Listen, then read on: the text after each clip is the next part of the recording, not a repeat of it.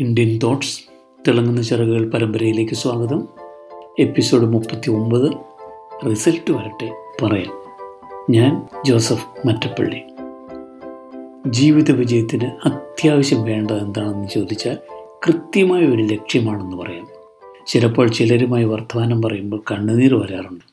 വിളമ്പുന്നത് വിഡിത്തമായിരിക്കുന്നു എന്നത് മാത്രമല്ല താൻ മനസ്സിലാക്കിയിരിക്കുന്നത് മാത്രമാണ് അറിവെന്നും ഇനി അറിയാൻ യാതൊന്നും ബാക്കിയില്ലെന്നും തന്റെ കഴിവുകൊണ്ട് മാത്രമാണ് ഇതെല്ലാം സ്വായത്തമാക്കിയതെന്നും അതിൽ അധ്യാപകർക്ക് കാര്യമായ പങ്കൊന്നുമില്ലെന്നും അറിയപ്പെടുന്നതിൽ ഏറ്റവും വലിയ ഉത്തരവാദിത്വം ഏൽക്കാനുള്ള ശേഷി തനിക്കുണ്ടെന്നും ഒക്കെ കരുതുന്നവരുണ്ട്. ഡെസ്ക്ടോപ്പിലോ പാർക്കിലോ അല്ലെങ്കിൽ ഏതെങ്കിലും കലങ്കിന്റെ കോണിലോ ഒക്കെ ആയിരിക്കും ഇത്തരക്കാരെ സമൃദ്ധമായി കാണുക. സോക്രട്ടീസിന്റെ അരികിൽ വിദ്യ പഠിക്കാൻ വന്നൊരു ചെറുപ്പക്കാരന്റെ കഥ കേട്ടിട്ടുണ്ട്. അദ്ദേഹം അവനെ ആറ്റിൽ കൊണ്ടുപോയി വെള്ളത്തിൽ മുക്കിപ്പിടിച്ചു. ചത്തു ചത്തില്ല എന്ന് പരുവത്തിലായപ്പോൾ പൊക്കിയെടുത്തിട്ട് മുഖത്തേക്ക് നോക്കി ഒരു ഡയലോഗ് വിദ്യ പഠിക്കാൻ ഇതുപോലെ പിടയ്ക്കേണ്ടി വരും.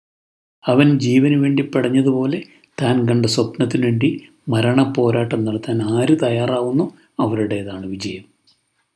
ഒരു സംഭവം ഓർമ്മിക്കുന്നു. പണ്ട് കോട്ടയം ജില്ലയിൽ പാലായിക്കടുത്ത് ചെങ്ങളം എന്നൊരു ഗ്രാമത്തിൽ. ഹാം റേഡിയോ ലൈസൻസൊക്കെ എടുത്ത് സ്വന്തമായി ട്രാൻസ്മിറ്റർ അസംബിൾ ചെയ്ത് വാഴുന്ന കാലം. ഒരിക്കൽ ഒരു കിളന്ത് പയ്യൻ സൈക്കിളും ചവിട്ടി വീട്ടിൽ വന്നു. അവൻ ഏഴിലോ എട്ടിലോ പഠിക്കുകയാണ്. എട്ട് കിലോമീറ്റർ സൈക്കിൾ ചവിട്ടിയാണ് അവൻ വന്നിരിക്കുന്നത്. കയ്യിൽ ഇലക്ട്രോണിക്സ് പുറകെ പരിപാടി വരുന്ന ഒരു മലയാളം മാസികയുമുണ്ട്. അക്കാലത്ത് ഈ ശാസ്ത്ര മാസികയിൽ gateway to ham radio എന്നൊരു പങ്ക്തി ഞാൻ എഴുതുന്നുണ്ടായിരുന്നു. കമ്മ്യൂണിക്കേഷൻ ഇലക്ട്രോണിക്സ് പരിചയപ്പെടുത്തുന്ന ഈ പരമ്പരയുടെ ഒരു സ്ഥിരം വായനക്കാരനായിരുന്നു ഈ മിടുക്കൻ. എവിടെയൊക്കെയോ അന്വേഷിച്ച് എന്റെ വിലാസം കണ്ടുപിടിച്ച് അടുത്താണെന്നറിഞ്ഞ സന്തോഷത്തിൽ ഒരവധി ദിവസം ഇറങ്ങിപ്പുറപ്പെട്ടതായിരുന്നു അവൻ. കുറച്ച് ദിവസങ്ങൾ കൂടി അവൻ വരുമായിരുന്നതായി ഓർമ്മിക്കുന്നുണ്ട്. ഇന്നുള്ള ചെറുപ്പക്കാരുടെ എന്താകാനാണ് ആഗ്രഹിക്കുന്നതെന്ന് ചോദിച്ചാൽ കിട്ടുന്ന മറുപടിയാണ് ഞാൻ ടൈറ്റിലിൽ കൊടുത്തിരിക്കുന്നത്. റിസൾട്ട് വരട്ടെ പറയാം. ഈ പയ്യനാവട്ടെ ഒരു ശാസ്ത്രജ്ഞനാവാനാണ് ആഗ്രഹമെന്ന് എന്നോട് രഹസ്യമായി പറഞ്ഞിരുന്നു. പതിയെ പറഞ്ഞതിന് കാരണമുണ്ട്. അതിനുള്ള ഒരു വലിയ സാമ്പത്തിക സ്ഥിതി ഉണ്ടായിരുന്നില്ല ആ കുട്ടിയുടെ വീട്ടിലന്ന്. ഏതാണ്ട് പന്ത്രണ്ട് വർഷം കഴിഞ്ഞപ്പോൾ ഇതയാൾ വീണ്ടും വന്നു. അപ്പോഴും വീട് അന്വേഷിച്ച് കണ്ടുപിടിക്കേണ്ടി വന്നു. അല്പം അകലേക്ക് ഒരു പുതിയ വീടും പണിത് ഞങ്ങൾ താമസം മാറ്റിയിരുന്നു.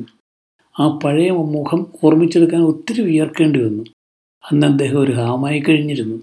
അത് പറയാനായിരുന്നില്ല അദ്ദേഹം വന്നത്.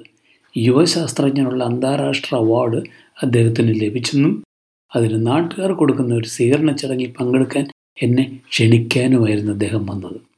ബഹുമാനപ്പെട്ട പ്രസിഡന്റ് അബ്ദുൽ കലാമിൽ നിന്നും പിന്നീട് അദ്ദേഹത്തിന് സമ്മാനം ലഭിക്കുകയുണ്ടായി. ഇന്ന് അദ്ദേഹം ഒരു കോളേജിൽ ജോലി ചെയ്യുന്നു.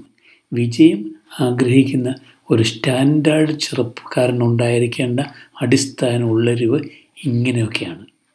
പറഞ്ഞു വന്നത് ഇത്രയേ ഉള്ളൂ.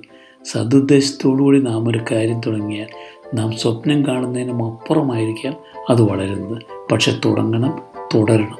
വിജയത്തിന്റെ മുദ്രാവാക്യം അതല്ലേ? ഒരു തടസ്സം പ്രശ്നമാകുന്നത് അങ്ങനെ നാം അതിനെ മനസ്സിൽ കരുതി തുടങ്ങുന്ന നിമിഷമാണെന്ന് മറക്കാതിരിക്കുക. നന്ദി വീണ്ടും കാണാം.